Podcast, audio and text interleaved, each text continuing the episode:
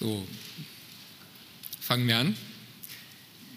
Guten Abend und ganz herzlich willkommen im Namen des Zentrums Liberale Moderne. Ähm, wir haben sowas wie eine Festspielwoche am Montag, ähm, eine große Veranstaltung mit Anne Applebaum zu ihrem neuen Buch Roter Hunger. Ähm, und heute sind wir glücklich, dass wir Timothy Snyder und Hedwig Richter äh, bei uns begrüßen können zu einem Thema, was ähm, doch nicht allzu weit entfernt ist äh, von der Geschichte, mit der wir uns am Montag sagen, befasst haben, den 30er Jahren. Ähm, diese Veranstaltung ist Teil eines unserer zentralen Projekte, heißt Gegneranalyse. Und Sinn und Zweck dieses Vorhabens ist es, die langen Linien sichtbar zu machen zwischen den antidemokratischen, autoritären, totalitären Bewegungen der 20er und 30er Jahre und dem, was man heute als neue Rechte bezeichnet, ein Begriff, der, glaube ich, nicht ähm, das Ganze abdeckt, um das es geht bei äh, dieser antiliberalen Gegenströmung, die wir heute weltweit beobachten, der doppelten Herausforderung liberaler Demokratien durch äh, selbstbewusst auftretende autoritäre Mächte wie China, Russland, aber auch der Iran und von innen durch fremdenfeindliche, nationalistische Bewegungen und durch einen schleichenden Autoritarismus, der sich im Westen selbst ausbreitet. Mit Präsident Trump in den USA, mit Orban in Ungarn, mit der polnischen Regierung, Italien, Österreich, und das Interessante, eines der interessanten Aspekte in dieser Konstellation ist, dass es eben keine strikte Trennung zwischen Innen und Außen gibt, keine strikte Trennung zwischen der Herausforderung von außen oder den äußeren Gegnern der liberalen Moderne und äh, ihren inneren Gegnern, sondern dass es vielfältige Kanäle und Wechselbeziehungen gibt zwischen Außen und Innen. Davon wird heute Abend auch noch genauer die Rede sein. Und wir wollen mit sagen, diesem Projekt zum einen ähm, die intellektuellen Vorreiter dieser antidemokratischen Revolte noch einmal genauer beleuchten, sie ins Gedächtnis rufen. Sie finden auf unserer Website äh, zum Beispiel Essays zu Leben und Werk von Ernst Jünger, von Karl Schmidt, von Heidegger, von Armin Mohler, oder von Alain de Benoit, um einen der modernen Theoretiker ähm, eines neuen Faschismus äh, zu nehmen. Weitere sagen, Essays äh, folgen demnächst. Und gleichzeitig wollen wir untersuchen, wie die aktuellen die Aktualität dieser historischen Tradition, also in welcher Form kehren diese Gedanken wieder und woraus speist sich das Ressentiment gegen die liberale Demokratie? Und man kommt doch tatsächlich darauf, dass viele dieser Denkmuster, dieser historischen Denkmuster sich wiederholen. Das hat, glaube ich, etwas damit zu tun, dass wir auch heute wieder in einer historischen Sattelzeit leben, in einer Periode stürmischer Modernisierung und fundamentaler Veränderungen, die parallel und in großer Geschwindigkeit ablaufen und die in Teilen unserer Gesellschaft als Bedrohung wahrgenommen werden von alten Sicherheiten, von Zugehörigkeiten, von Gemeinschaften. Ähm, also eine Stimmung von gereizter Unsicherheit, die der mentale Boden ist, auf dem diese antiliberalen Bewegungen ansetzt. Die nächste Veranstaltung, kündige das kurz an, am 5. September wird sich nicht mit der Herausforderung von rechts und Rechtsaußen beschäftigen, sondern mit dem Verhältnis der Linken zur Demokratie und mit antidemokratischen Traditionen auf der Linken. Und am 10. Oktober, wenn Sie sich das vielleicht schon vormerken wollen, gibt es eine Abschlusskonferenz, in der wir dann versuchen, die Ergebnisse dieses Projekts zu resümieren und ein paar Handlungsempfehlungen zu formulieren. Wir haben hier nicht nur ein historisches Erkenntnisinteresse. Ähm, ich bin gerade über ein schönes Zitat gestolpert auf äh, der Twitter-Seite von Hedwig Richter, dass die Geschichte und das Studium der Geschichte uns zwar nicht befähigt, die Zukunft vorauszusehen, aber uns für sie zu wappnen. Weil man eben doch bestimmte Erkenntnisse gewinnen kann, die uns in der heutigen Auseinandersetzung helfen. Und das genau ist Sinn und Zweck unseres Projekts.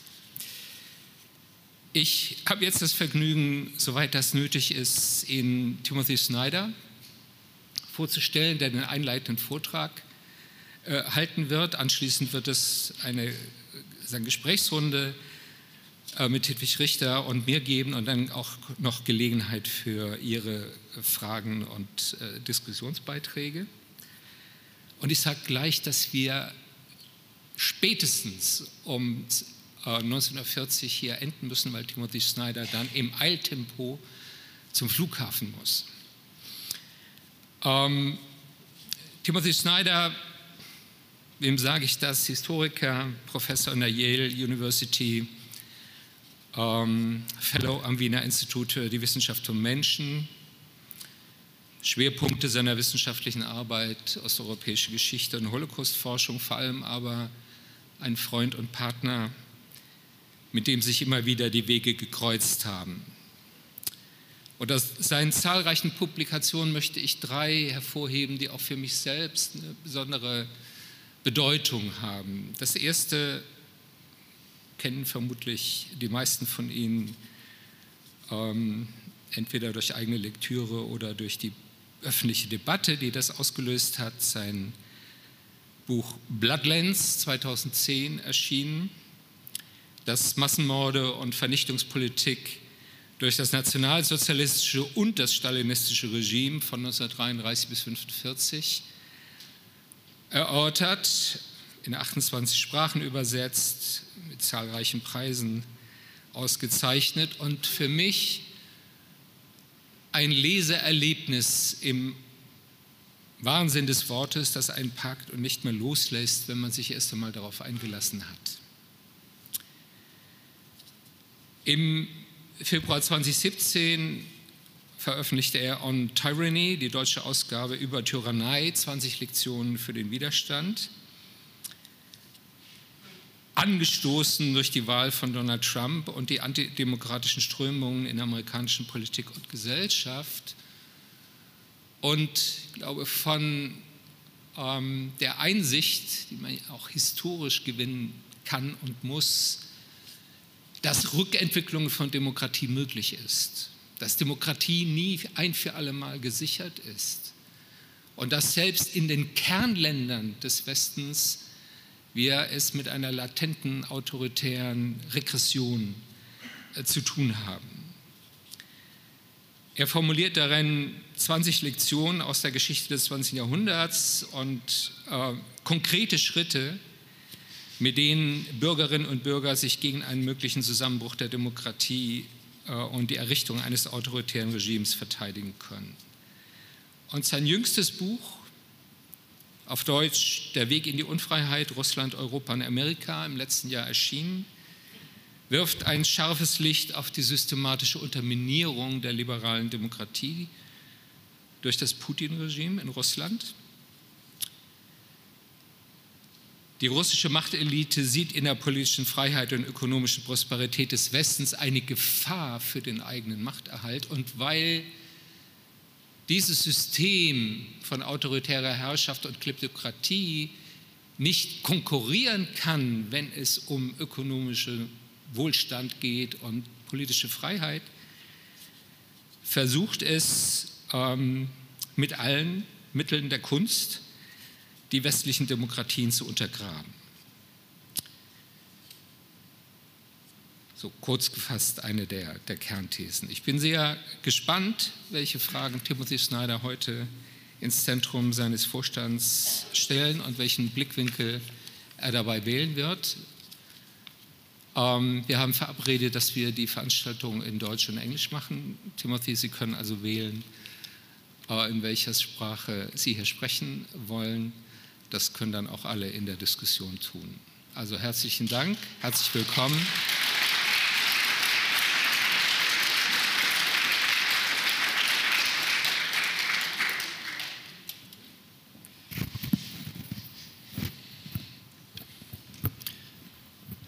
Okay, so wenn, wenn, ich die Wahl habe, das heißt, ich werde nur scherzen, ich werde nur auf Deutsch scherzen, ja.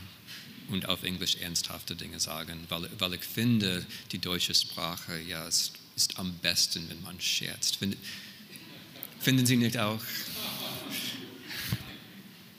Um, ähm, also ich, ich, ich, werde auf Englisch sprechen, aber wenn es, wenn es einen Deutschen oder eine Deutsche gibt, die, die den Mut hat, auf Deutsch sich um, ähm, öffentlich auszudrücken, können Sie gern das tun. Ja, also, okay.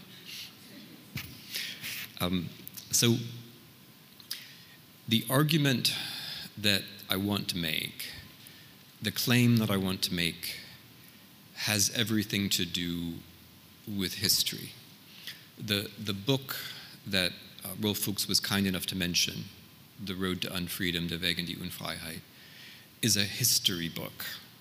And it, uh, it, this is important for me for, for the simple reason that I think that the years 2010 to 2018, which are the years the book discusses, were a historical period. A historical period where many things changed while we were looking at our phones. And the attempt of the book is to try to make it all make sense. So it's a very traditional history book in that it's mostly based on primary sources. It uses most of the relevant languages.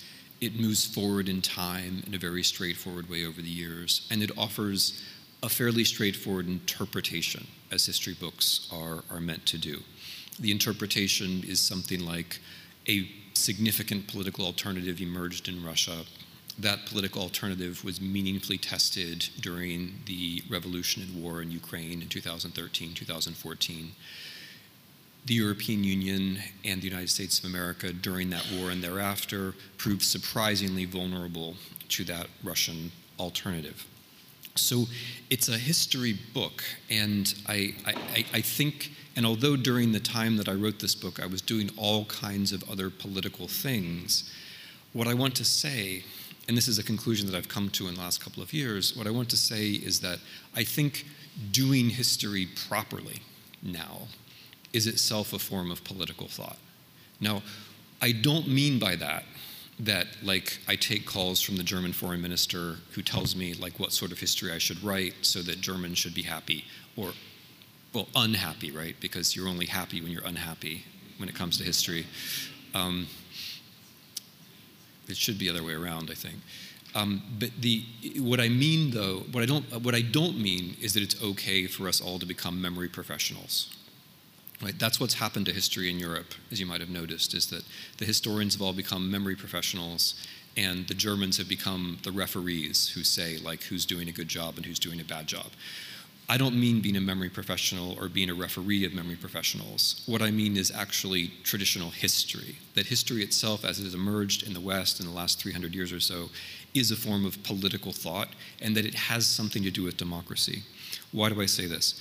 Because history includes in itself some basic, I will not hesitate to call them virtues. Um, colleagues might call them methods. It includes within itself some basic virtues which are closely related to carrying out politics in public. Factuality, right? A few years ago, you, you might not have seemed that factuality was a political claim, but I take it we now all understand that factuality is a political claim. To claim that there's a factual world and that we should be pursuing it and that we can pursue it and that this is a desirable thing to do is now a political claim. History depends upon factuality. History depends on mutuality. You can't write history only from your own perspective. Um, you can't write your own biography. You can't write your own national history. History only works if you're, insofar as you're able to take into account multiple alien perspectives and make them less alien as you work them together and as you work them together with your own. That's also a political claim. Right? There are, of course, people who think that all politics begins from an atomized individual, and the political understanding can be, can be entertained simply from the position of an atomized individual. I, that, I think that position is, will lead us away from democracy, but briefly, I'll just make the point that mutuality in the sense of civil society is something that historians have to do in their own work. A third thing that history has to do is chronology. That is, it has to go forward in time. Now, why is that political? You might have noticed that the great success of the opponents of democracy in the last 10 years or so has been to destroy the future completely. Um, the future is gone. That is, if you, can, if you look at the discussions of the future carried out in 2019 and compare them to discussions of the future in 1989 or 69 or 49 or whenever you want, going all the way back to, I would say, the middle of the 18th century, um, we have the most impoverished and desperately sad imagination of the future, not just in Europe, but the United States, and I would say pretty much around the world, with the slightly frightening exception of the People's Republic of China. So the future is, the future is gone. And what it's been replaced with is what I'm going to call later in the talk and what I call in the book the politics of eternity, which is a kind of cyclical return to a sense that you're always in the present. And one way that you're kept in the present is that you're constantly pushed back into an entirely mythical national past, which is the territory on which the so called populists um, I don't like that term, and I'll explain why later, but that's the territory in which the so called populists are winning. They're pushing everyone back into a mythical past and looping back around to that over and over again. History doesn't allow that. Historians have the very simple idea that time moves forward from a past which you can better understand into a future which is not known but which is subject to influence. And we also have the very simple idea that when you understand the past better, you understand your options for the future better. I think that's, that's also a form of political thought. And here's something else surprise. So, historians like laboratory scientists, or good historians like good laboratory scientists, don't know what the results are going to be when they start the question, right? Memory professionals always do, right? And I would say the German referees also always know in advance who's going to turn out to win and lose. Um, thank you for laughing. I appreciate that. Um, that, that thank you. Self awareness is always good. Um, the, but historians don't know. When we go into the archive, we actually we have a question, but we always change the question before we write the book. Always. The people who are answering the same question are not historians. Um, because you have to, you, you always find that things that surprise you. And if you're not surprised, you're not a historian, you're something else. Right? So, um, so unpredictability is a crucial part. And unpredictability is also a crucial part of democracy, right? One of the ways that democracy is being destroyed before our eyes is that we are all being made more predictable. I'll, I'll try to return a little bit to why that is, but just briefly to suggest what, the way that digital politics works is that digital politics finds the things about you that are most predictable and then confirms those things as part of your personality, making you into a kind of caricature of yourself. And as, as, as far as predictability goes, consider how easy it is to predict the way that memory politics works now. We're all, we're all drowning now in memory politics, right? We're all drowning in it. The Germans, in your particular way, are also drowning in it. And it always works that we are right and they are wrong, and we are innocent and they are guilty. Like, there's nobody, including the Germans, who actually says the opposite. And here's another form of predictability. Isn't it interesting how whenever a new so-called populist party emerges, right? Say Vox in Spain. You know, maybe not all of you have heard of Vox in, until they won 10% in the parliamentary elections, but you don't have to know anything about them to, to, to guess three things. First, it's going to turn out that they like Putin. Second, it's going to turn out that they deny climate change. And third, it's going to turn out that there was a massive digital campaign on their behalf, right? Even if you know, those things are, by the way, all empirically true, right? I'm, I'm not just guessing, I've been following the story. But even if you don't know, if a new populist party pops up, you can, those three things are almost certainly going to be the case, right? So unpredictability is part of democracy, and it's also part of history. If you think about history this way, it then leads you to a certain kind of normative position, which I'm going to close with, involving responsibility. That is, if you think that you, it's your job to understand the past, that means that when you look at the present, you have a sense of what the options might be for the future. And insofar as you have that sense, it is then down to you to try to make a choice. If you ignore history and therefore can say, as Americans really like to, that nothing like this has ever happened before, that's a way of saying I'm not responsible, right? If you're constantly surprised by everything that happens, which is like that's the American posture of the 21st century. Nothing like this has ever happened before, so how can we possibly be expected to respond? Or if we do respond in some entire, like by invading a random country, that's not our fault because nothing has ever happened to us, like, like nothing's ever happened like this before. But if you're, if, you're, if you're historically thinking, then that kind of irresponsible ability should be impossible. Okay, so I'd like to now answer the question um, which, which, which Ralf posed and which is in the summary of, of, of, of this lecture as it was advertised, which is why are we vulnerable? And here I want to, I, I, want to, you know, as Ralf quite, quite, quite correctly says, I mean, the problem is that the opponents of democracy are both inside and outside every possible border globalization, it turns out, is basically not so democratic as one might have thought. And the people who are against who are against uh, the European Union and democracy do a fair amount of traveling.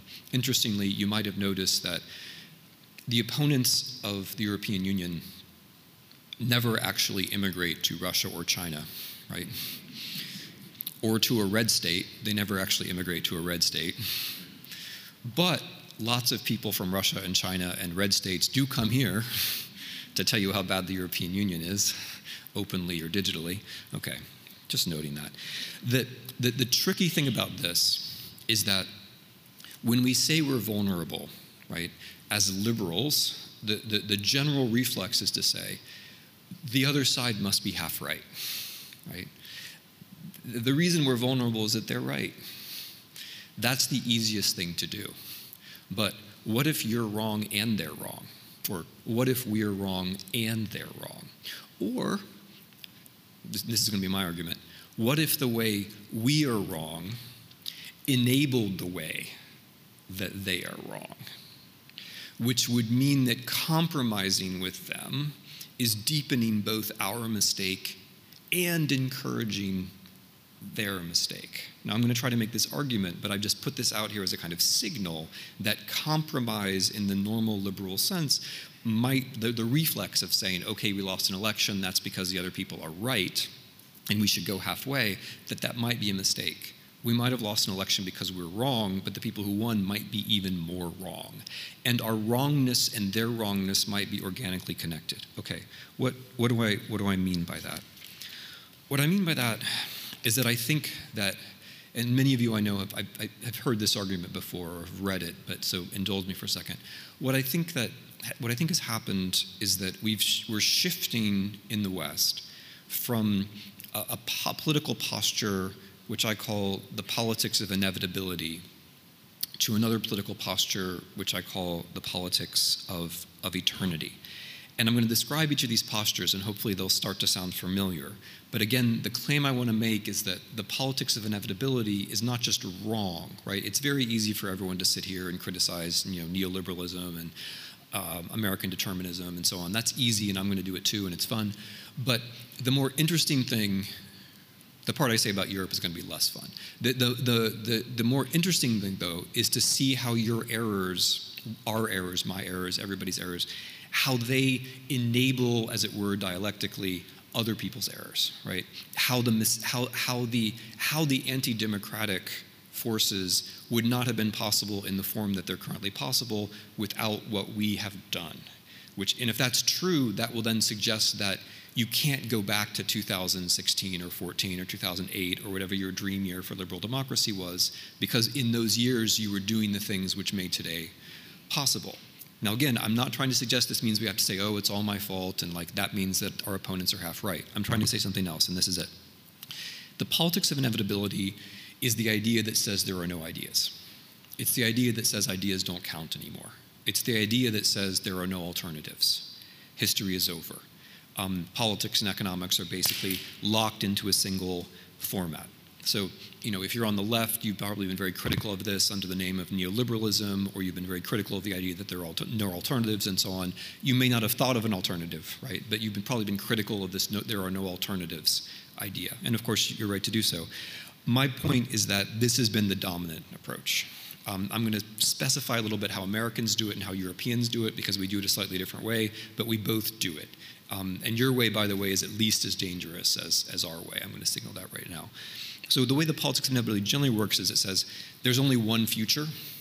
And since there's only one future, you know, that one future might be European Union or that one future might be liberal democracy. But since there's only one future and everything is flowing into that one future, it doesn't really matter the details, right? We don't really need to teach our children history anymore, okay? Private complaint there. We don't need to teach our children history anymore. Nobody needs to know the details of the past because they're all kind of flowing into one river anyway. We're all going to end up in the same place, right?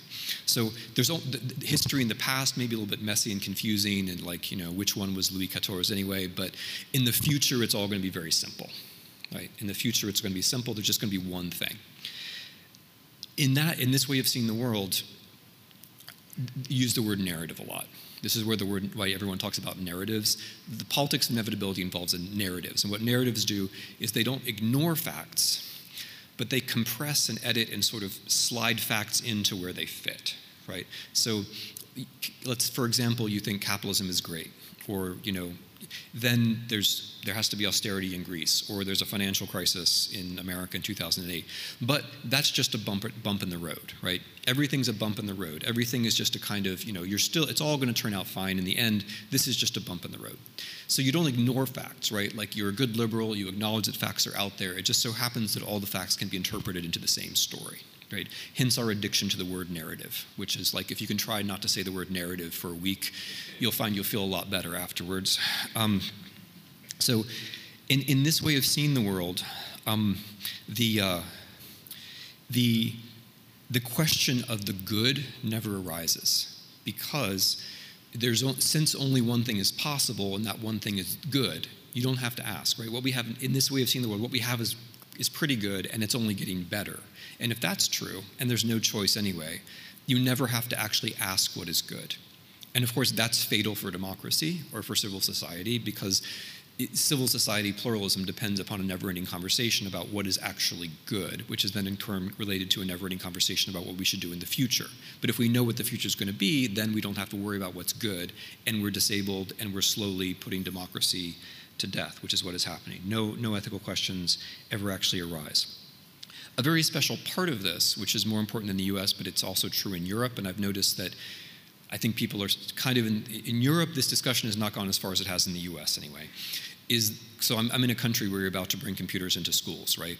Which is a complete and that's but just I just want to be recorded saying that that's a completely stupid idea. And in 10 years you're going to pull them all back out again and then you're going to rue that you destroyed a generation of teachers and students and you're going to ask why did we do the same thing to our politics as the Americans did? Shouldn't we have taken that as a warning rather than as good advice? And why didn't we spend that five and a half billion euros giving teachers better pensions? I just want to be recorded saying that because then you can all laugh at me when it turns out that your like robotic children are actually amazing, but they're not going to be. Um, it's a terrible idea. Okay. So you're doing this, right? The Austrians and the Poles, like you're all catching up, like, oh, we got to digitalize the classroom. Here's the thing about digital politics, right? Digital, the, the, the techno optimism is part of the politics of inevitability and it may be the part which is still most alive in Europe, where like even in these European elections, people are saying, "Oh, we can't be left out." You know, as the Americans drive down their IQs, we have to make sure we drive down our IQs just as fast as they're doing it. Um, it's important that we not fall behind in the race to have the lowest IQs in the West. Um, that's a, that's actually true. You, you all know this, right? It used to be like part of the politics of inevitability. There's a splinter the libertarian splinter, which talks about how I, there are IQs and they're always going up and things are great they haven't been going up for 25 years, right? The internet has been making us stupid. And the thing is, we, we're all going down together, which means no one has the courage to say, you know, we're all getting stupid, right? And the reason we don't notice we're getting stupid is, right, exactly. We don't notice it because we're all getting stupid, right? Because being stupid involves being meta stupid. But if you ever have that feeling that like maybe you can't quite do the things that you could do a few years ago, it's not because you're old, it's because you're looking at the screen too much. Anyway, the techno optimism is part of the politics of inevitability. And in the American case, it went completely haywire. Um, and I'm, I'm going to return to that. Okay, what happens with the politics of inevitability is that it prepares the way for the thing which is winning now, which is the politics of eternity. So if you look at all, I mean, almost all of the people that would be mentioned in the list of bad guys, you know, in a Liberale Moderne pamphlet, if you look at most of those people, almost all of them, they, they all do the same thing with time. They don't talk about history at all. They restrict time to the nation, and they loop back to some moment in the, interna- in the, in the national past where everything was good. Curiously, that moment is often in the 1930s and 1940s, um, but this is what everyone does, right? Putin does it, Trump does it, Orban does it, Kaczynski does it. The 1920s, 1930s, 1940s become, you know, they lose their actual history and they become a kind of repository for when things were, not only when things were good economically, but when we were innocent, when we were us and somehow it was the others who were doing everything to us. There's a relationship, though, between the politics of inevitability and the politics of eternity. And it happens in po- polit- politics and economics in cultures at different places and different times. It can, it can happen when you're shocked, like after 2008, for example, and the story of progress no longer makes sense to you. Um, it can happen more slowly, and you see this in the US, where social advance becomes impossible, which it basically is for not everybody in America, but for a lot of people in America. Trump was right to say the American dream was dead, not for everybody, but for a lot of people in America, it's very, very hard to change your social situation in one generation then you realize, okay, that if the story of progress doesn't apply to me individually, why then would I believe in it in some collective sense? Um, so what happens is that people slip, right? That, that for social or economic reasons, people slip from inevitability to eternity. But as intellectual history, right? As intellectual history, our idea of inevitability is preparing the way. So the politics of eternity says that time is a cycle. It goes round and round and round. There's no future. We just loop back from this present, which never ends. And the, and the way the present is made eternal is by this mythical loop back to this moment of innocence in the past. But what I'm trying to say is okay, this is what the guys that you probably don't like, well, looking around for exceptions here. The guys that you probably don't like, this is what they do. But what I'm not saying is they do that and it's in complete isolation from what you do. I mean, or what we did or what the West did, it, what they do has a relationship, right? So the politics of inevitability says, well, whatever happens, we're just going to roll that into the narrative of progress. The politics of eternity says facts don't matter at all, right? Facts just don't matter. That we're in a world where only opinions and subjective impressions matter. Um, the, the, the politics of inevitability says there's only one future. We're all heading towards that one future. The politics of eternity takes the next logical step and says, no, actually, there's zero future. We're not going to talk about the future at all. The future is completely, completely out of the way. Um, and whereas the politics of inevitability says, you know, Silicon Valley is going to make you smart, um, the politics of eternity has already operationalized the fact that Silicon Valley makes you dumb. So um, it's not a coincidence. I mean, it, there are deep organic connections between the way that digital politics work and the way that so-called populism works. In fact, I mean, I would sort of suggest as a kind of mental check every time you hear the word populism, think digitalism and ask yourself, right, are there foreign and domestic actors who are helping this given, this given party? And the reason why, I mean, one could spend the whole lecture talking about digital politics, and I spent a lot of time talking about it in the book, but to try to sum it up in a sentence, the reason why this is true, and it's I think intellectually very interesting and sort of in the spirit of the fighting liberalism of this of, of Liberale Moderne, it turns out that de-enlightenment is universal and enlightenment is particular. We would very much like for that to be the other way around, right? We would very much like for enlightenment to be universal because that would mean like, oh, all you have to do is clear away everybody else's cobwebs and then they'll be as smart as we are, right? But it, in the digital era, we're receiving massive confirmation every day that the opposite is true. Namely, that the algorithms, the digital beings in general, are very good at honing in on and clustering around the things about us that are not enlightened at all like, for example, confirmation bias, um, that is wanting to, which is wanting to believe the things you already believe. Digital beings can tell you what you want to believe, you know, over and over and over again, even faster than your best friend, right? And an, another mental problem that we have is uh, called cognitive dissonance. So when we act in a certain way, we don't want to find out later on that there are things that should have made us not act this way. The digital beings don't have to think, which they don't. They don't have to think in order to find the ways that we don't think and cluster around them. So de enlightenment is unfortunately universal. The, the, the, the digitality of politics unfortunately works the same everywhere on Europeans and Americans, believe it or not. It works exactly the same way, and on everyone else in the same way. What that means, I think, is that enlightenment is particular. That is, if you want to build up your own civil society or democracy, whatever it is, you have to fight your way up to it, like against the resistance, um, which is partly inherent to, to the digital world. Now, um, this, let me, let me now try to document this with, with a couple of examples very briefly. The book is mostly empirical, and I talk about the US and Russia and the EU and what happens in a lot of detail there. So here, just let me try to, to sketch it out in a, in a very general way. First with Russia and America, and then with Russia and the European Union. So, why is Russia so important? Russia is so important in this analysis because Russia gets very close to being a kind of ideal example of the politics of eternity or if you want the, a kind of homeland of the politics of eternity. There are very good reasons why in Russia you can see you, you should see the I think the culmination of trends that are present here, as opposed to some kind of exception or some kind of marginal case or some kind of democratic failure. It's Russia is the alternative, right? When you say there are no alternatives, well, you know, there's there's one and it's been there for a while, and it's it's it's Russia. Russia, there's no future. Okay, there, no, there are good alternatives too. Right? I, there are good alternatives. Um, I didn't mean it was the alternative in that sense. The reason why Russia is, Russia is the homeland of, of eternity is because, for very sound reasons, the people who run the country don't want people to think about the future, right? If you're, if you're a hydrocarbon oligarchy, you don't want people to think about the future because you're destroying the future with climate change if you are um, if you are an oligarchy as such, you don't want people to think about the future because oligarchy takes away social mobility. So you can't offer people the traditional political good of changing their station in life. So you don't want them to think about the future. If you have a major succession crisis, you obviously don't want people thinking about the future. I mean, there are many good things about democracy, but one good thing about democracy is that it deals with the problem of succession. Right now, we're still in that moment where authoritarianism looks all attractive. I mean, I don't actually understand this personally, but it seems like the whole idea of like middle-aged white guys standing up and saying, "I'm going to break all the rules," like that. That has, like, I don't. I go for the like, I'm going to, I'm going to keep to all the rules. I'm not even going to go over time. But for some reason, like the idea that like I'm going to break all the rules is attractive, and that's attractive until the person dies or gets old or there's a bloody succession crisis.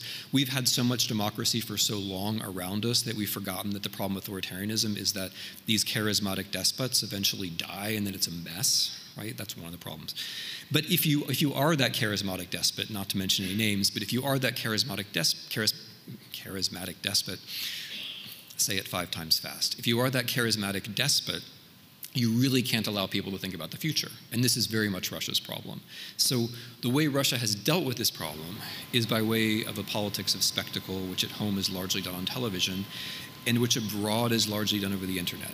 And the reason why you have to do it abroad if you do it at home is that if you're telling Russians that this is as good as it gets, then it's good to tell Russians also that it's not getting better in other places. And that might seem like an outrageously ambitious thing to do until you realize that the entire Russian cyber budget costs much, much, much less than repairing a single American fighter plane.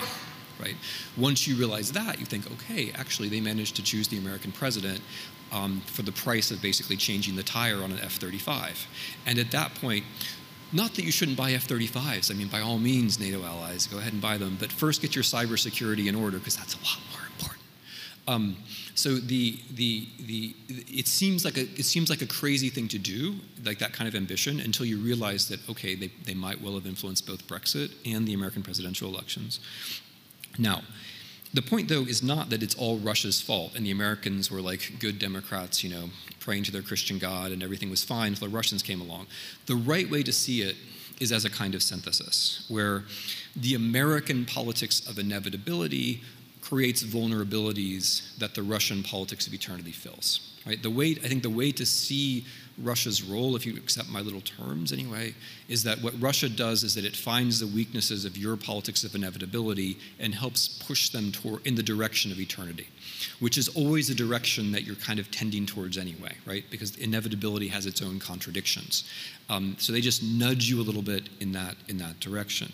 In the American case Russia's available candidate, Mr. Trump, is precisely a product of the most illegal and offshore versions of our capitalism, right? So the idea that free market capitalism automatically produces democracy, you know, I mean, unregulated capitalism produces produces Mr. Trump. So that's one.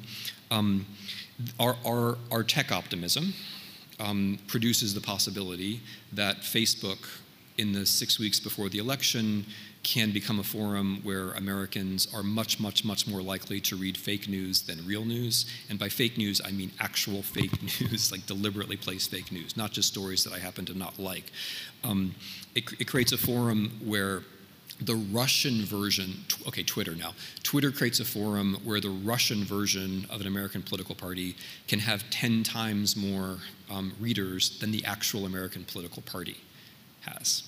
Um, I mean, just little statistics like that I think are worth keeping in mind when people say, well, how can you be sure that Russia affected the outcome? I mean, I think when they, when they get 10 times more readers than the actual political parties, we should at least raise the question that that might matter. When they reach 126 million Americans over Facebook alone, we might raise the question of like, maybe that mattered. Um, and when the number of Americans who were aware that this was happening and knew and therefore knew to be self-critical was zero, right? We might raise the question as to whether this might all have mattered. But um, the point here, though, is that we that we can't think of this as just Russia coming in. You know, I'm sure you don't because you're Germans and you're very critical, but you can't think of this as the Russians coming to America and ravaging, you know, our innocent political body, right? You have to think of it as American vulnerabilities being exploited by people who can knowledgeably see those those vulnerabilities. But here's an interesting question: um, Who actually won?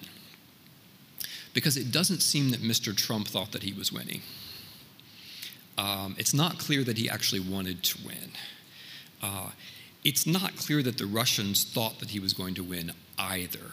Uh, it, what I find very interesting is that if you ignore the opinion polls and just look at the bot activity in summer and fall 2016, like if you didn't look at the, at the so called real world and only looked at the bots, you would say, oh, that Trump guy is definitely going to win, right? Um, and partly that's because there was a Cambridge Analytica campaign for him and there was a Russia campaign for him and so on. But it's also partly because digital politics just works better with that kind of personality than it works with other kinds of personalities who might be perhaps better for liberal democracy. Um, and so there's an odd way in which it's not actually clear who won. Okay, Mr. Trump's president of the United States, you know, Mr. Putin's very happy, but there's another, I mean, there's another us them out there besides the US America one, right, the US or Russia one, or the Democratic Republican one, and that's the human machine one, which to me is actually the only us them, right? Like I totally reject everything Schmittian um, down to the point where it's the digital, and then I'm happy to say we're us and they're and they and they're them. Um, I'm also happy to say they're not really they, right? Um, they're not they're not they're not entities. Okay, now the the the reason why this is so interesting is because it reveals an inherent feature of digital politics, which you're going to be stunned to learn in five minutes, I'm going to say applies to you too, right? I realize you're now in that fun moment where you're like, well, those ignorant Americans in Nebraska, like, of course they were fooled by Facebook, right? They, they don't even know how to read. I mean, probably Facebook reads aloud to them. You know, you're in that moment right now. I know, great, feels nice. But the thing is that what Facebook does, or what not just Facebook, I mean, but what the way the algorithms work is they home in on the things you already think. And then they exploit cognitive dissonance so that you, you apologize, you make excuses for them. You make, a, you make an alibi for them. In the Amer- I'll give you a quick American example. What the Russians did in the US, one of the things they did was they found people who were racists against black people. And then they told the racists that Hillary Clinton loves black people, right? Motivating those racists to get out there and vote. I'm not looking at you for any besides, you know, pedagogical, purely heuristic purposes. And then the, I'm obviously not looking you because you're all black, but I'm going to do this anyway.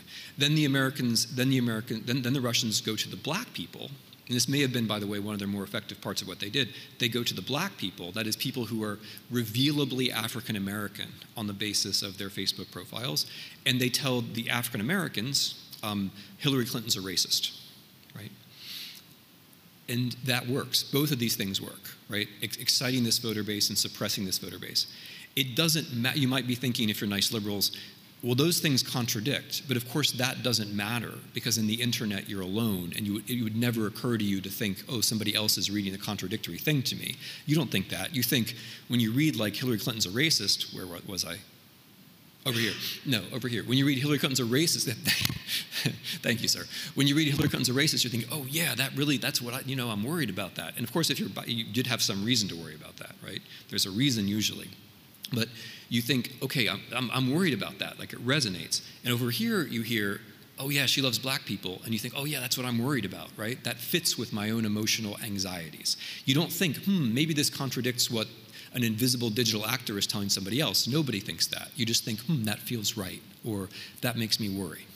So they do that, and then of course, cognitive dissonance then comes into the rescue because after that happens, almost nobody. By the way, uh, the, one honorable exception are a couple African American activists. Aside from them, basically nobody in the US will admit that they were actually influenced by Russian propaganda. So as soon as you vote because of something you heard on the Facebook, you then basically create an alibi for the digital beings.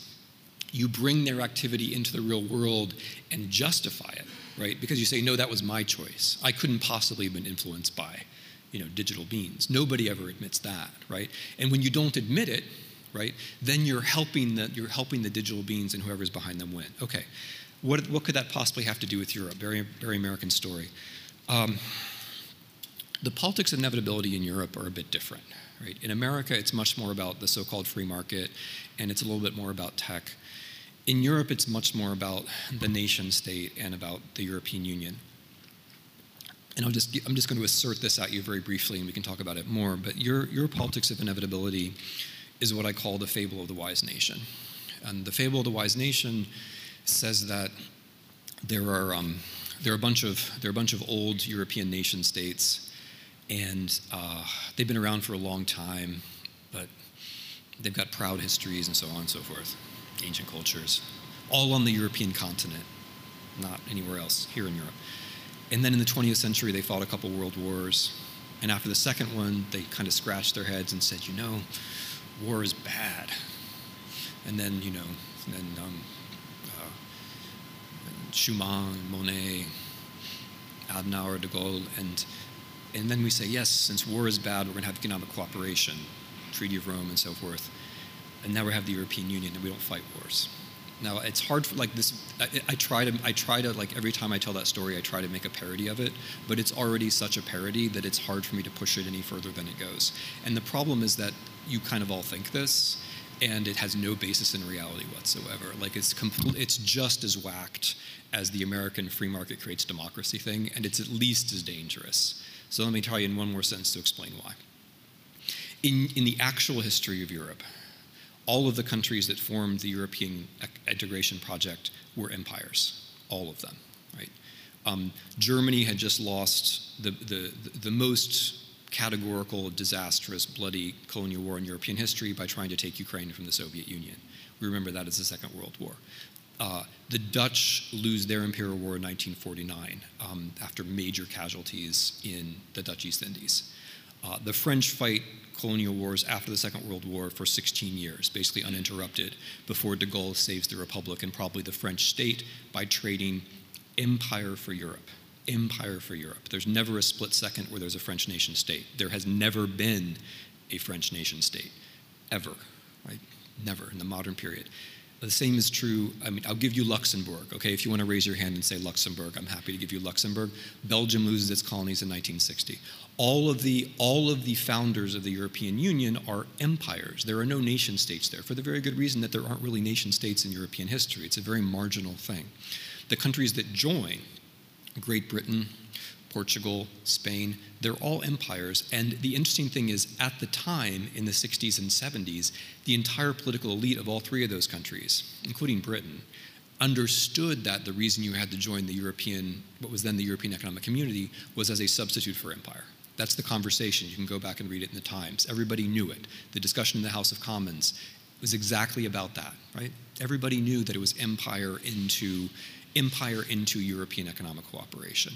Uh, after 1989, same story with a variant, which is that the countries who join are the fragments of an empire as opposed to the metropole of an empire. And so the great achievement of the European Union by 2013 is bringing together imperial metropoles and imperial peripheries into something which is entirely new. In the actual history of the European Union, the nation state plays basically zero role, um, close to zero role. But in the narrative, sorry, now I'm going to feel bad for a week. In the narrative of the European Union, the nation state plays a central role. Because in the narrative, you all were nice little nation states and you were just, sometimes you had a, you had a hard time, you know, but then you learned. Um, let's all cooperate. But you're basically small and innocent and you're not responsible for Algeria or Morocco or Malaya or Indochina or the Dutch East Indies or Ukraine, right? The way that Germany treats Ukraine is the same cover story. I mean, the Germans are, you know, the Germans are advanced um, in, the Germans are number one in the minimization of col- colonial wars, right? Because the way the Holocaust, the way the Holocaust reflection works in this country is to shut out the territory where it took place which allows Germans not to remember the Second World War as a colonial war, which then sets the pattern for everyone else. Because if the Germans are allowed to forget their colonial war, then surely the French and the Dutch and so on are also allowed to forget their colonial wars, and everyone does. And that's why the fable of the wise nation is so attractive, because it allows you to resituate your history entirely on the European continent and then say, okay, we've learned from our history in the European continent, which never happened. You never learned from history on the European continent. Never happened. What happened is that you fought exhausting colonial wars and lost them. Um, and then at that point, Europe was your, the existential, the, ex, the, the, an existential necessity in order to preserve a European state that was transforming from an imperial state into a European state.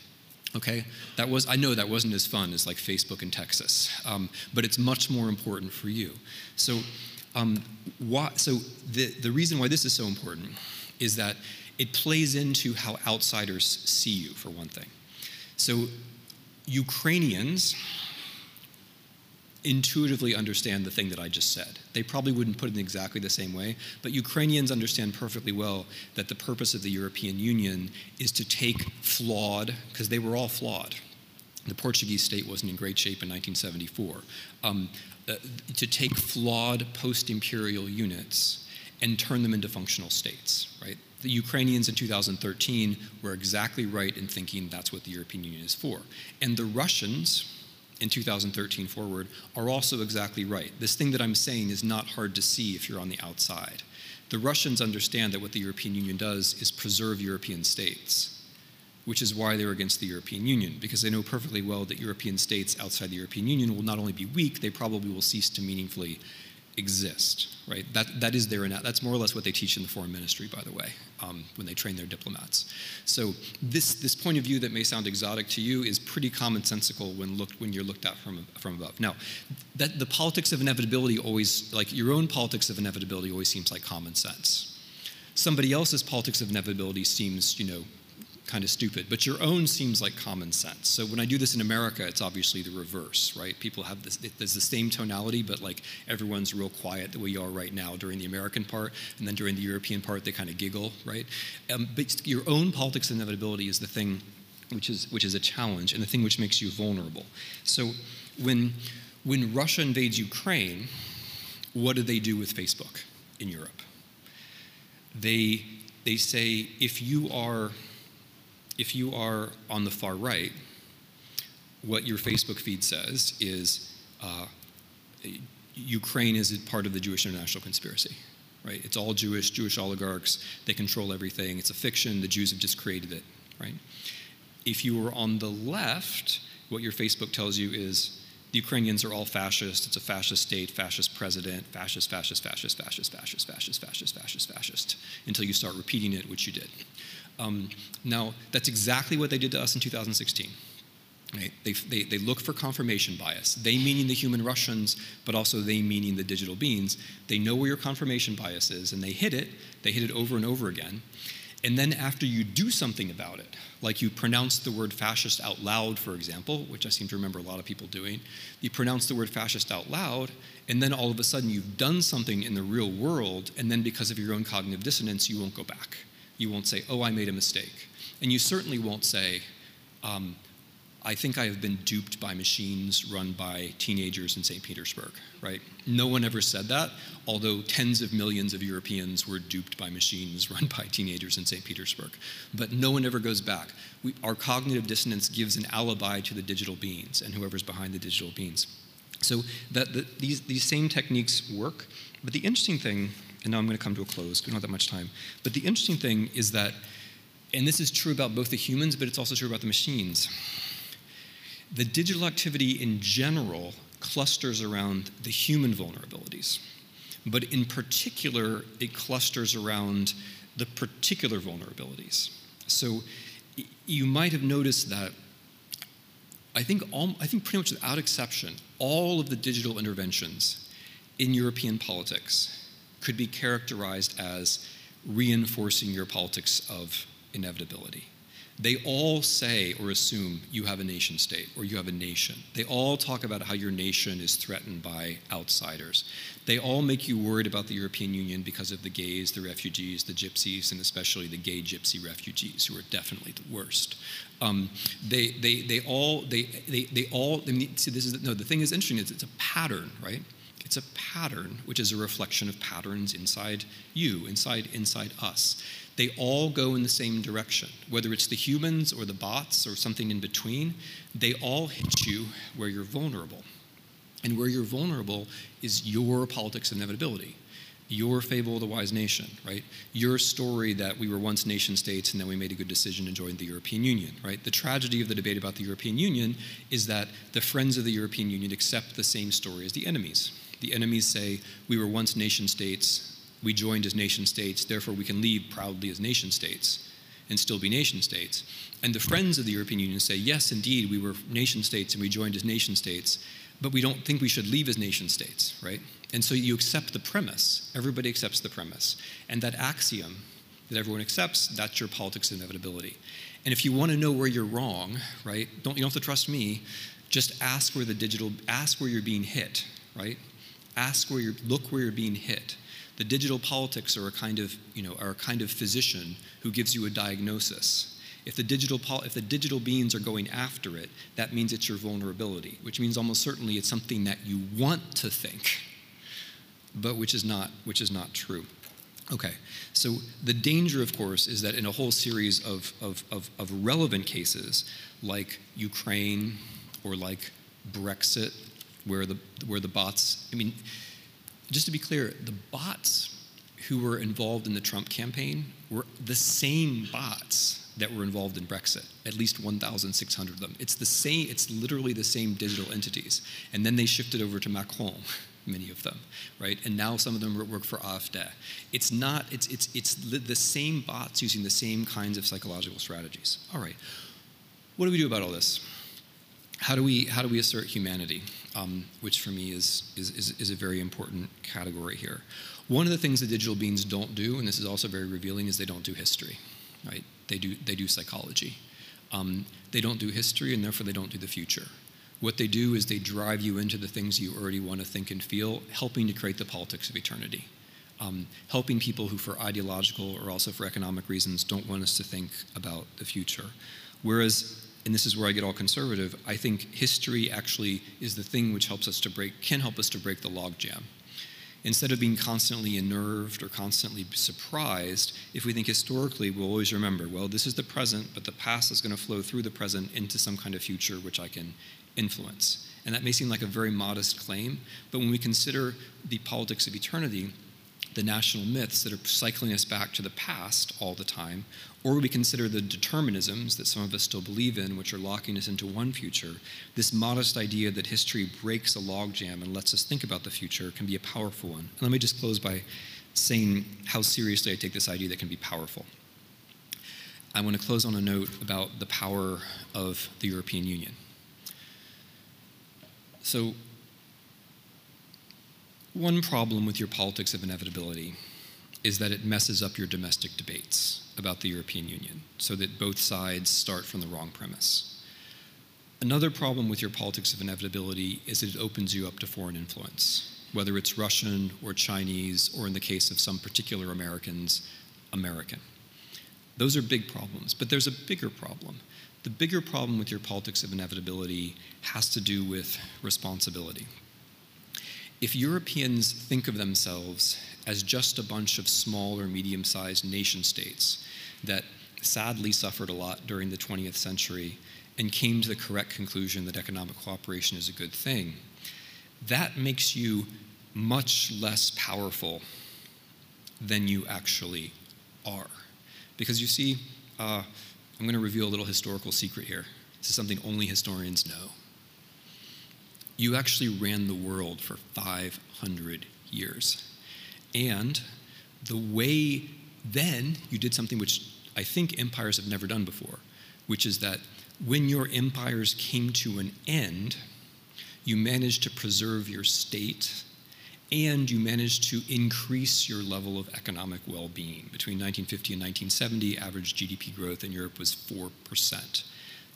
Given the general way that things go when empires crash, you should have all lost statehood and your economy should have all been destroyed, right? That is the normal story of empire.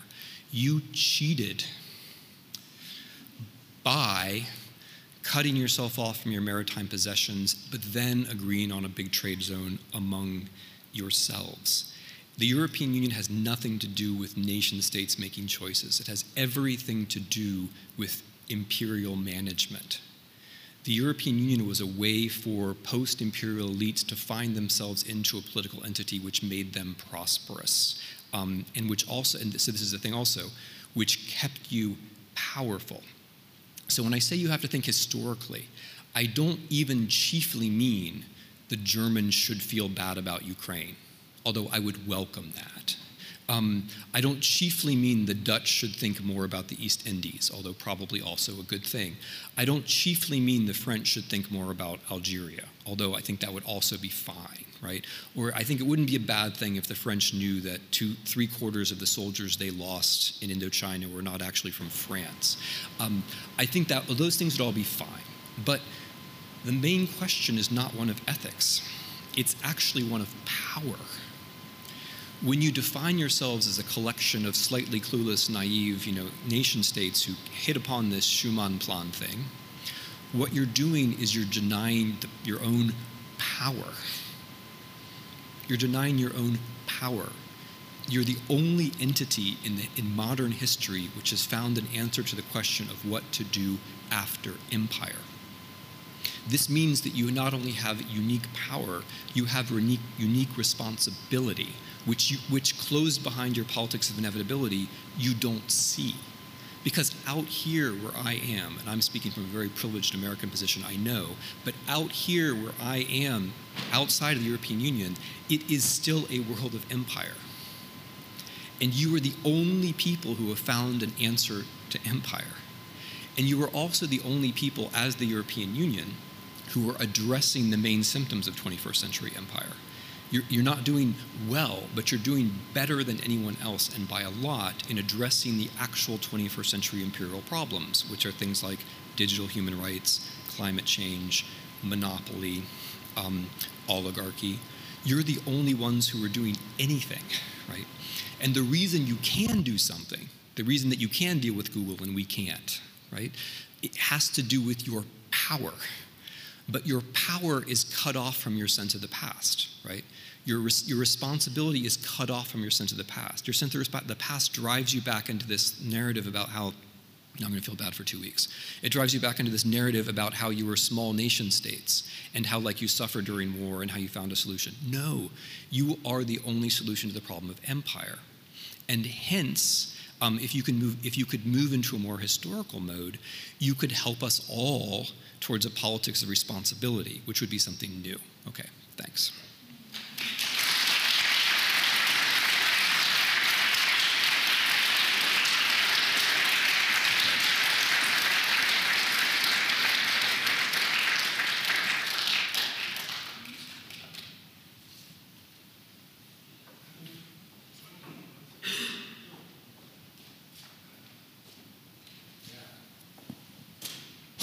So, jetzt. Nach diesem Parforce-Ritt ähm, versuchen wir jetzt nochmal die letzte halbe Stunde, die wir haben, zu nutzen, um ähm, dieses Riesenbild, was Timothy Snyder hier gezeichnet hat, etwas aufzudröseln. Und ähm, wir beginnen ähm, mit Hedwig Richter, die ich auch noch kurz äh, vorstellen möchte.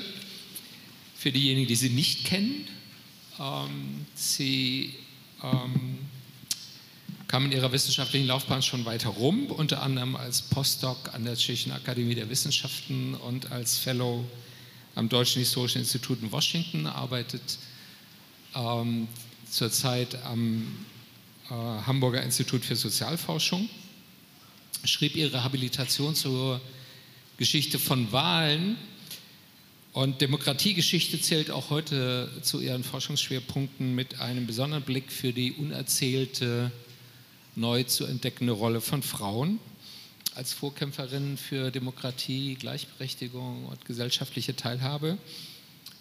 Und auf ihrem Twitter-Account outet sie sich fast täglich als äh, Hölderlin-Fan mit wunderbaren lyrischen Fundstücken, kann ich nur sehr empfehlen. Ähm, und last not least, sie ist Mitglied im wissenschaftlichen Beirat unseres Projekts Gegenanalyse. Herzlich willkommen. Danke. So, womit wollen Sie einsteigen? Genau, ein ganz kurzes Statement von mir. Wir haben ja gar nicht mehr so wahnsinnig viel Zeit und ich will auch, dass Sie noch zu Wort kommen. Ähm, ich will diese drei Punkte aufgreifen, die Sie genannt haben, Timothy Snyder, ähm, die Historikerinnen und Historiker ausmachen. Also ich habe mich da wiedergefunden. Ähm, Faktizität, Multiperspektivität, ich glaube, so kann man es auch nennen, und Chronologie oder man kann vielleicht auch sagen, ähm, eine gewisse Entwicklung, dass wir davon ausgehen, dass es Entwicklung gibt. Alle drei Punkte sind ja methodisch sehr, sehr umstritten, aber ich bin da auf Ihrer Seite. Ähm, zur Chronologie mich hat er weniger überzeugt, was Sie von der Politics of Eternity gesagt haben, aber diesen Blick in eine goldene Vergangenheit. Ich denke, dass das wahnsinnig wichtig ist für sogenannte Populisten, allerdings auch von links, also nicht nur von rechts, sondern auch von links, dass immer so eine goldene Vergangenheit beschworen wird, zum Beispiel als die Demokratie noch funktioniert hat, als alle zu den Wahlen gegangen sind. Wenn wir die Geschichte der Wahlen anschauen, dann ist ein Desinteresse an Wahlen viel wahrscheinlicher als ein Interesse an Wahlen. Für Linke ist oft diese goldene Zeit die 1950er Jahre interessanterweise, also wo Frauen äh, noch wenig zu sagen hatten, aber das ist ähm, eine andere Geschichte. Dann zu dem zweiten Punkt, ähm, Factuality und Multiperspektivität, da will ich ähm, die Bildung ins Zentrum stellen. Ich denke, also ich will Ihren Punkt da sozusagen noch ergänzen. Demokratie erfordert Bildung und ich würde sogar noch einen Schritt weiter gehen. Demokratie war insbesondere zu Beginn der Demokratiegeschichte, die ich in der Sattelzeit ansetzen würde, in der erste um 1800, ein Elitenprojekt. Denn die Demokratie, wie wir sie haben als repräsentative Demokratie, ist eine ziemlich komplizierte Sache. Und was wir sehen um 1800, als in den meisten nordatlantischen Staaten Wahlen installiert wurden, relativ weite moderne Wahlen, ähm, war die Wahlbeteiligung sehr niedrig, denn es war für das Wahlvolk schwer zu verstehen, was das Ganze sollte. Es waren ein paar wenige aufgeklärte Männer, die diese ganze Idee begriffen, dass es nämlich sinnvoll ist, die Bevölkerung einzubeziehen, dass man dann viel, viel besser einen Staat bauen kann, Steuern einnehmen kann oder auch die Menschen zum Militär bringen kann. Also Demokratie als Elitenprojekt, natürlich ist es gut, wenn wir mehr Menschen dazu bringen. Wir haben heute viel, viel mehr Menschen dabei, was eben auch daran liegt, dass die Bildung steigt. In diesem Punkt würde ich Ihren vielen Dystopien auch nicht zustimmen, dass wir immer dummer, dümmer werden. Man darf auch nicht den Intelligenztests blind vertrauen, denke ich. Ähm, Bildung ist auch wichtig, um eben den Fake News zu entkommen, aber auch Fake News sind überhaupt nichts Neues. Ich glaube, dass das immer zur Demokratie gehören wird. Ähm, was wir momentan erleben mit, der digitalen, mit den digitalen Angriffen auf Demokratie, ähm, wir hatten das natürlich in einer abgeschwächteren Form, aber seit es eben ich nenne das moderne Wahlen gibt, also Wahlen, bei denen relativ breite Bevölkerungsschicht mitmachen darf, gibt es natürlich Lug und Betrug. Und die klugen Verfassungsväter haben das im 19. Jahrhundert auch gesehen in den verschiedenen Ländern und haben deswegen dafür gesorgt, dass Demokratie eben nicht das ist, dass einfach der Volkswille umgesetzt wird. Was ist schon der Volkswille? Den gibt es natürlich gar nicht, sondern die Demokratie, die liberale Demokratie, wie sie sich rausentwickelt hat, ist ein hochkomplexes Geflecht, ähm, äh, das ganz, ganz stark von Checks and Balances lebt. Und das eben nicht bedeutet, jetzt geht jemand wählen, jetzt gibt es den Mehrheitswillen und der wird dann knallhart umgesetzt. Genau das ist eine liberale Demokratie nicht. Wir leben in einer hochkomplexen Gesellschaft, deswegen ist ähm, die Bildung so wichtig. Ähm, und wie gesagt, ich denke, dass unsere Bevölkerung keineswegs so dumm ist. Wenn sie recht hätten, dass wir so einfach manipulierbar wären digital, dann hätte Trump mindestens 90 Prozent bekommen müssen und die AfD würde auch bei mindestens, sagen wir mal, 50 Prozent liegen. Äh, Trump hat ja nicht mal die Mehrheit der Stimmen. Also ich würde das nicht ganz so schlimm sehen. Was ich denke, was ein Problem ist, ist, wenn Demokratie eben zu wenig eingeschränkt ist, wenn wir wie in den USA zum Beispiel die direkte Wahl des Präsidenten haben liberale Demokratien leben, wie gesagt, von diesen Checks and Balances. Und es ist viel, viel besser, wenn, wenn eben ähm, keine direkte Wahl für, auch für so etwas wie den Brexit stattfindet. Das ist ein totales Missverständnis davon, wie unsere Demokratien funktionieren. Denn der Brexit ist eine wahnsinnig komplizierte Frage, die man auf keinen Fall auf eine Ja-Nein-Frage reduzieren kann. Also die digitale ähm, Anforderung oder die digitale Herausforderung ist dann ein Problem, wenn wir eine sehr stark auf Plebiszite ähm, oder auf eine direkte Wahl, die direkt eine große Entscheidung trifft, ähm, äh, Wahlentscheidungen haben. Aber in aller Regel funktionieren ja eben unsere Demokratien so nicht, sondern, das will ich jetzt am Ende nochmal betonen, unsere Demokratien sind sehr, sehr stark eingehegte Demokratien. Dieses komplexe Geflecht, von dem ich geredet habe, das sich seit der Zeit um 1800 herausgebildet hat. Verfassungen zum Beispiel sind, eine dieser ganz starken Einschränkungen, die schränken nicht nur die Regierenden ein, sondern auch die Regierten. Wenn zum Beispiel die Mehrheit zu der Entscheidung kommt, dass Todesstrafe doch eine tolle Sache ist oder dass die Würde des Menschen wie auch immer eingegriffen werden kann, es gibt ganz, ganz viele Dinge, die kann die Mehrheit des Volkes nicht beschließen. Ähm, daher also Demokratie ist komplex, Demokratie ist eingeschränkt und ich würde eben ähm, viele ihrer Dystopien nicht teilen, ähm, weil wir Gott sei Dank diese doch sehr, ähm, ähm sehr ausgefeilten und sehr ähm, eingeschränkten Demokratien haben, die, denke ich, mit diesen Problemen umgehen können, die auch nicht so wahnsinnig neu sind. Wir sind damit in der Vergangenheit ganz gut umgegangen und ich denke, wir werden das in der Zukunft auch können. Direkte Antwort, Timothy? Yeah, let me, let me try to be brief so that we have the chance to ask questions. Um, the, the, the, first thing is that, uh, I mean, I, I agree with, with pretty much all of this. The first thing is that the, with factuality and, and education or Bildung, th- this applies not just to democracy, but it applies to the freedom of speech. The, the, the, the, argument, the liberal argument for freedom of speech was always that it was part of a political education not that it was the totality of political education. In the Anglo Saxon countries, we've pushed the argument very much to freedom of speech alone is sufficient for political education. You don't actually have to know anything, it's just freedom of speech, which then reaches the slightly absurd conclusion that freedom of speech mainly applies to the robots because there, there are many, many more of them than they are of us, and we can't mess around with algorithms because that would be a violation of freedom of speech right? That's the absurd conclusion that we've slightly reached in the US. Whereas the actual rich tradition of freedom of speech says the reason we have freedom of speech is, to, is so that we can have sensible public discussions. And then there are other things you need for sensible public discussions, which include precisely factuality. Um, on you know on the issue of, uh, of fake news being old, this is very true. I mean, democracy is about you know a kind of competition of limited mendacity. The thing which is special, I think, about the digital world and lying is the way that the lies are actually literally personalized. So politicians can are pretty good. Like Trump is actually very good at figuring out what a group wants to hear, and, and that's a talent.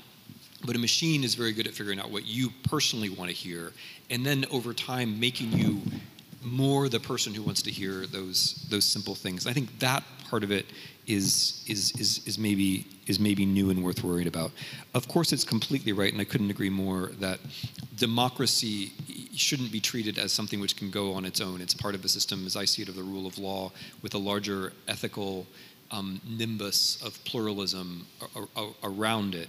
For, for me, like the point that American democracy was already in trouble is, is important. I mean, it, it makes everything worse at every level because if your if your institutions are poorly designed, that creates more targets for bad actors. So if your entire if if if you're if Hillary Clinton's going to win by 3 million votes but still lose the elections because a couple of states go a certain way, that means that bad actors know to focus only on those two states, which as a matter of fact they do. Right? So the fact that your institutions are messed up then becomes a greater problem, I think, in this world of dark globalization.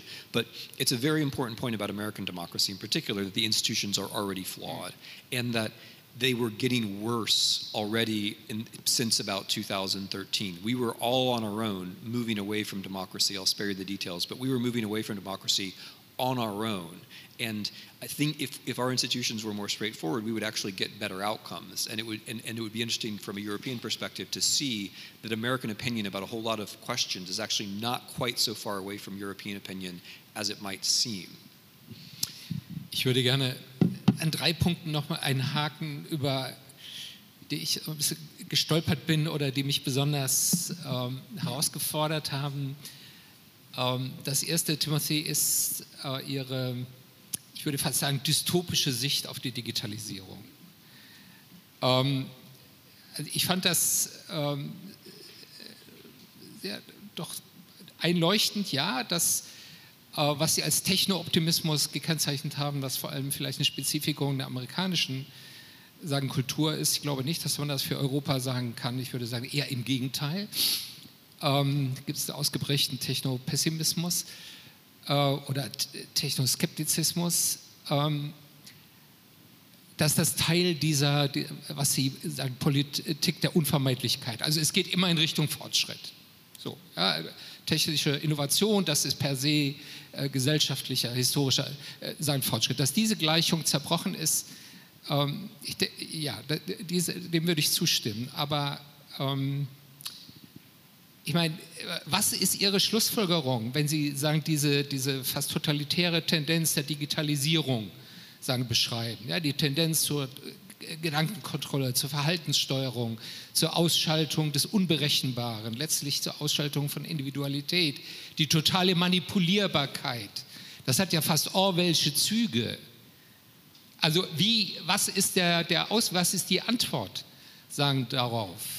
Ähm, so, das, das finde ich ist eine der, der, der, der, zentralen Fragen, weil wir werden ja der digitalen Welt nicht entkommen. Die Frage ist, können wir sie gestalten und wie können wir sie gestalten und wie können wir sie auch nutzen? für, für freiheitliche Ziele. Ähm, und mein, mein, mein, zweiter Punkt, ähm, äh, die meisten wissen ja hier, dass, dass wir uns sehr kritisch, also Lipmott mit äh, Russland und seiner Rolle auseinandersetzen. Ähm, aber ich frage mich doch, machen Sie Russland zu mächtig? Machen Sie Russland zu stark? Ja, also welche Rolle haben Sie tatsächlich gespielt bei äh, der amerikanischen Wahl, bei sagen Brexit, bei der Förderung von äh, rechtspopulistischen und nationalistischen sagen, Bewegungen und, und Regimes. Also wie ist das Verhältnis, ich würde sagen, zwischen inneren Widersprüchen, inneren Krisen, inneren Problemen, die wir in den letzten 20, 25 Jahren im Zuge von Globalisierung und digitaler Revolution und so weiter sagen, produziert haben, auch von Einwanderung und der Instrumentalisierung dieser inneren Widersprüche durch, äh, durch das russische Regime. Äh, strategisch würde ich viel stärker in China den zentralen Herausforderer sehen, weil, weil China etwas fertig kriegt, was Russland nicht fertig bekommt, nämlich äh, autoritäre und in der Tendenz sogar totalitäre Kontrolle mit ökonomischer Dynamik und Innovation zu verbinden. Das empfinde ich als die große Herausforderung für liberale Demokratien. Und Last Point Europa, ähm, das war für mich wirklich so ein äh, ähm, Ausrufezeichen gedanklich. Sie sagen, ihr macht euch Illusionen über eure eigene Geschichte, ihr macht euch was vor. Ähm, mit dieser, sagen Europa, das ist der Zusammenschluss von kleinen, mittleren Nationalstaaten, das sind alles ehemalige Imperien, Stimmt ja, ist ja frappierend. Die Frage ist, was, was, was folgt daraus? Also ich glaube erstens, dass wir es heute sehr wohl mit Nationalstaaten in Europa zu tun haben. Und zweitens ist die Frage, ähm, was soll die Europäische Union denn sein, wenn Sie sagen, die Europäische Union ist die Lösung? Soll sie Staat werden also ist das ein Plädoyer für europäische Staatlichkeit, möglicherweise sogar für die EU als eine neue Art von Empire? Oder also wo, ich meine, welche Rolle soll Europa spielen aus, aus, aus Ihrer Sicht? Okay, another so a very small set of questions, um, which I'm gonna, which I'm which I'm which I'm gonna answer. So, on digitalization, I want to be clear that I'm not. It's not that I'm I'm, not against technology. So, for example, um, the fact that the printing press led to religious wars that killed a third of the population of this continent. I don't hold that against the printing press. I still like the printing press. I even write books I'm a collaborator in the whole printing press history, even though the printing press was an extremely disruptive media technology which totally destroyed an existing political order um, and killed a third of the population of your continent. I'm okay with it. I'm not rejecting it. I'm with it. The internet is like that. It's like it's a it's it's like the book. It's just that we don't have 150 years to sort out what the internet should be like. So the, the thing, so uh, many, I mean, I, I, many technologies are good, right? This particular technology, though, has a story around it which says that it self regulates, that it takes care of itself. Um, and that's simply not true. The algorithms are set to do a particular thing on the social platforms, which is to connect your psychological vulnerabilities with someone somewhere far away who is trying to sell something. That's what they're set up to do. They can, however, be set up in different ways, which are less disastrous for thought and for democracy. And so when you ask what can be done, you, we have to get the internet in order more or less like we got the book in order. We just we don't have 150 years to do it. So I reject the phrasing which says you're either yes, no on the internet. Of course, we're with the internet, but we're not with this internet this internet we don't have to have. We can have a much better one. Um, and, and Europe is actually doing something. If you don't like, if you want to see how the internet looks when it's slightly worse, I'm sure many of you know this. Just go to the U.S. Right, and that, the simple fact that the internet, that your Google searches look differently in one country than another, suggests that you can politically actually do things to to, to, to make changes in the correct direction. Um, on the issue of okay, what am I skipping? On the issue of Russian, of, of, of Russian power. I mean, there's the narrow question of whether Russia changed the outcome of the US elections, which I think it's pretty clear that they did. I don't think that, for example, candidate Trump would have even existed without them. And without candidate Trump, it's hard to imagine President Trump. But if you make the question even more narrow and talk about the elections of 2016, um, you then get into your uh, this then gets into your dystopia question okay so imagine the following situation it's like it's totally unrealistic but just work with me okay Imagine that there's a major female candidate for President of the United States. And then imagine that uh, during her campaign, the email system of her political party is broken um, by a foreign power.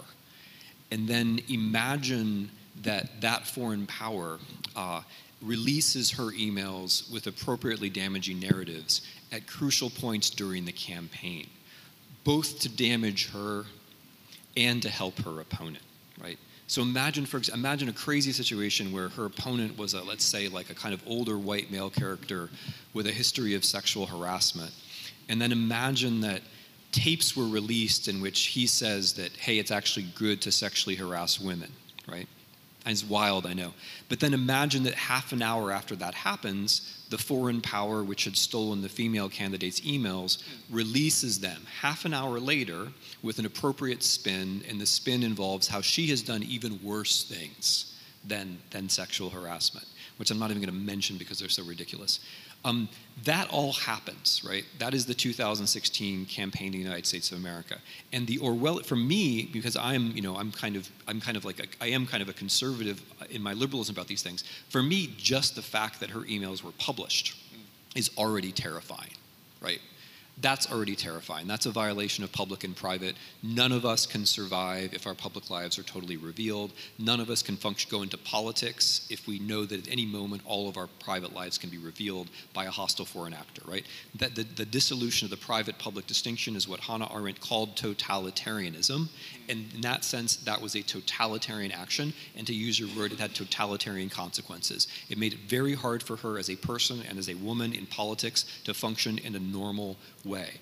And in terms of the outcome, if you look back at the, like, the simple things, like not like deep down obscure digital things, but simple things like the debates, the presidential debates in the United States were shaped by questions which were only possible because Hillary Clinton's emails were released and Donald Trump's private information was not released. She was put on the defensive in a way which had everything to do with technology. Um, there's, so the, the leading political scientist who works on presidential communications called Kathleen Jamieson has published an entire book with Oxford University Press in which she, using very narrow and careful statistical determinants, makes the argument in a very different way that I do that this decided the presidential election. And I, I, I think that she's right. I mean, I find it very convincing. And I think we have to be very careful to like, we have to be very careful of common sense because boy, we really don't want that to be true. Like, it's bad enough that Trump is president, but we really don't want, I mean, I don't want to speak for everybody here. It's bad, it's bad enough that he's president, but like the idea that he's president for these terrible reasons, right? That maybe the 70,000 votes that decided the election, yeah. right? Maybe those 70,000 votes were a result of foreign intervention, intervention using digital techniques. That's frightening. Nobody wants to think that. That's our cognitive dissonance. We don't want that to have happened.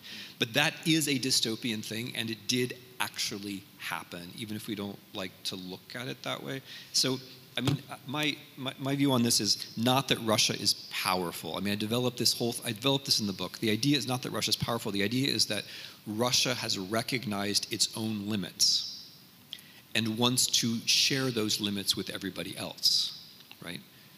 The Russia is not going to change the fact that it's an oligarchy without the rule of law, but it can help us become more that way, right? The Russian conviction that there's no truth, democracy is a joke, and so on. Mm. There's no, like, Putin's not going to change that in Russia, but he can share it with you, and he is sharing it with you all of the time. I mean, quite actively.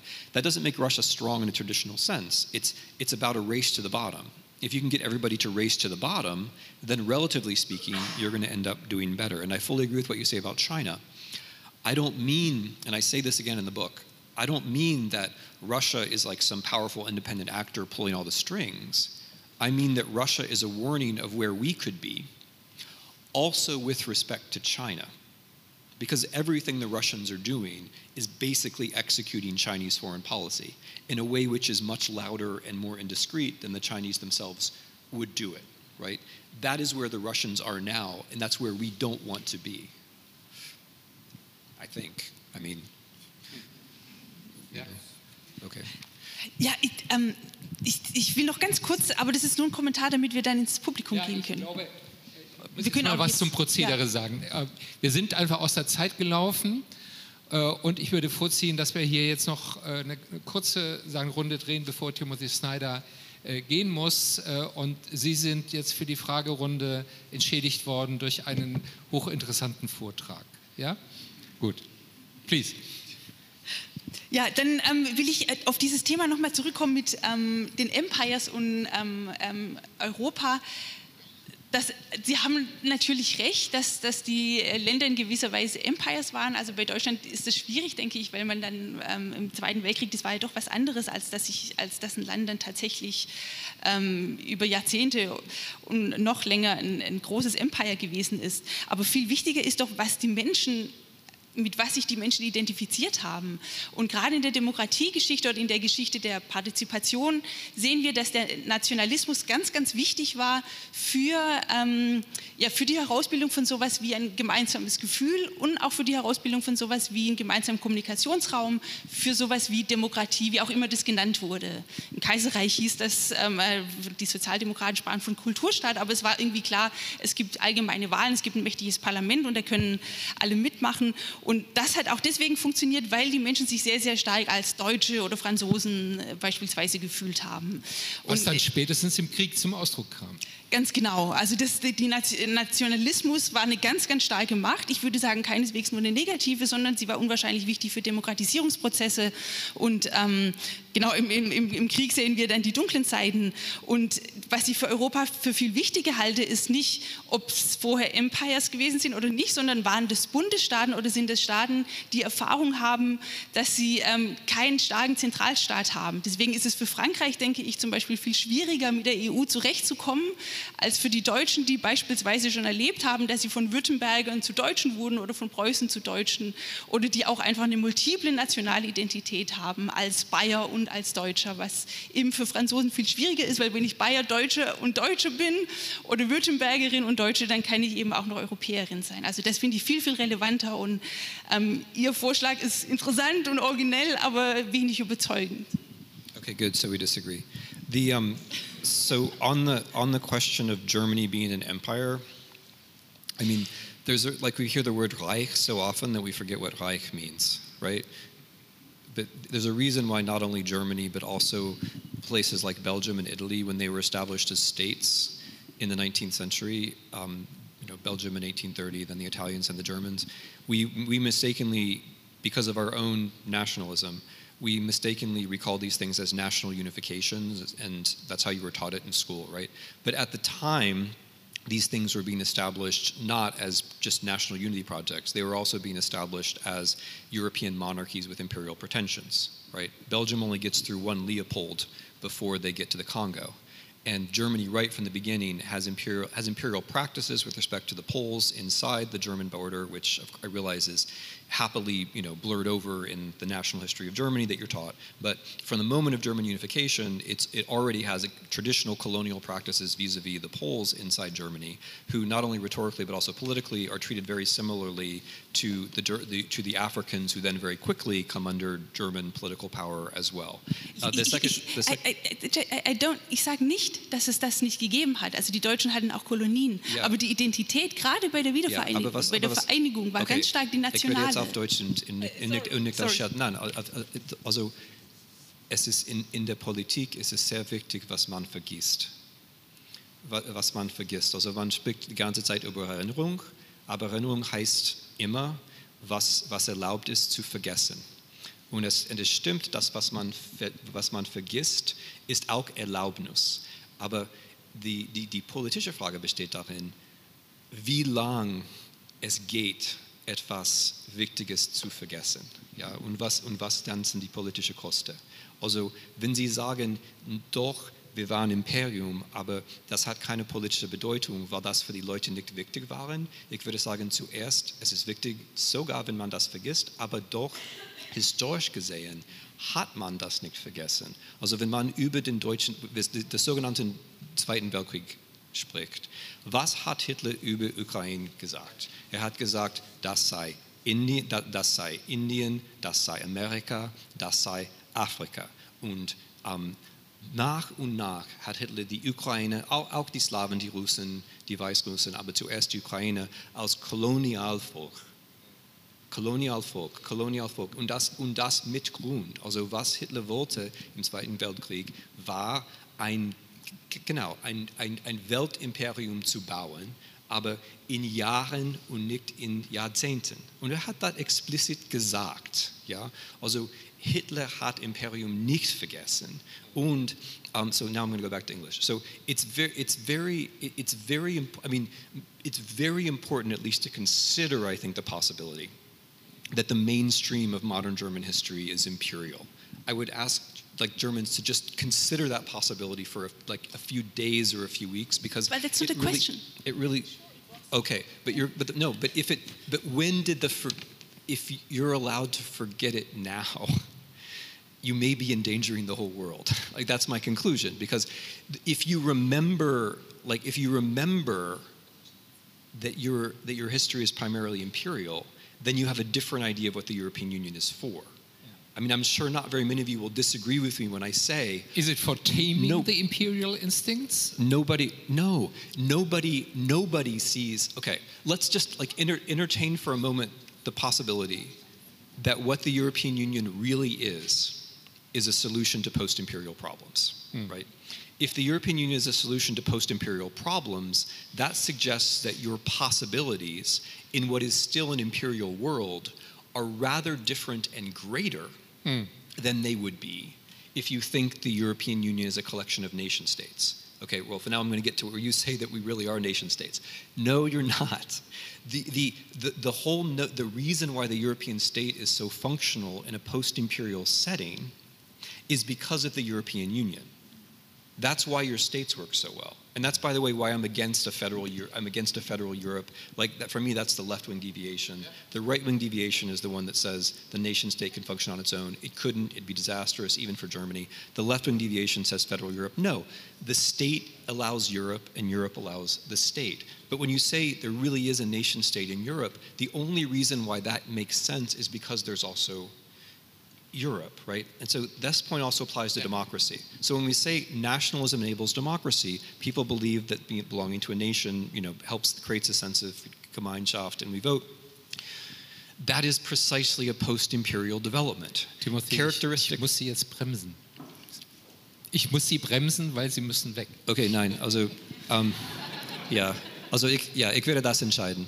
Um, the, so the, the no, because this is crucial, right? Because the, the idea, I mean, you're quite right about the nation and solidarity in voting, but imagine that your history is not national but imperial. Democracy doesn't work with empires, hmm. which is why, I'm going to reveal another secret that historians know, you can only have democracy after you lose your empire, right? Algerians were not equal citizens. Ukrainians were not equal citizens in the Third Reich. I mean, big, you know, Algerians were not citizens of France, right? Our imperial peoples, right, the Native Americans and the Africans, uh, they were not, they, they have been excluded from American democracy. You, in, when Portugal and Spain lose their empires, that is when they can become democracies. In your story, that's how the European Union is so nice because then the bad generals go away and then the nice Portuguese and the nice Spanish can join the European Union. But what's actually happening is that the loss of empire enables this kind of nationalism that you're describing. If you're an empire, then you have all kinds of subjects who are second class subjects, and you can't be a democracy. Losing empire becoming a democracy and creating Europe are all part of the same process. If you pull the empire out of the story, the nationalism and the democracy part doesn't, doesn't actually make sense. Fascinating. And a pity that we can't continue now, but I would very much like to continue this conversation on Europe for our next opportunity. Thank you very much, Tim. Yeah, thank you so much.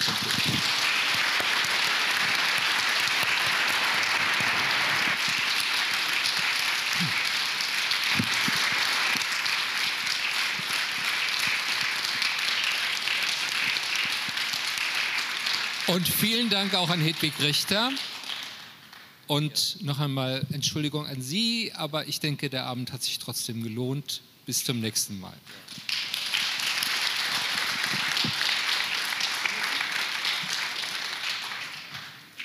Vielen Dank. Sie sind viel mächtiger, als Sie denken.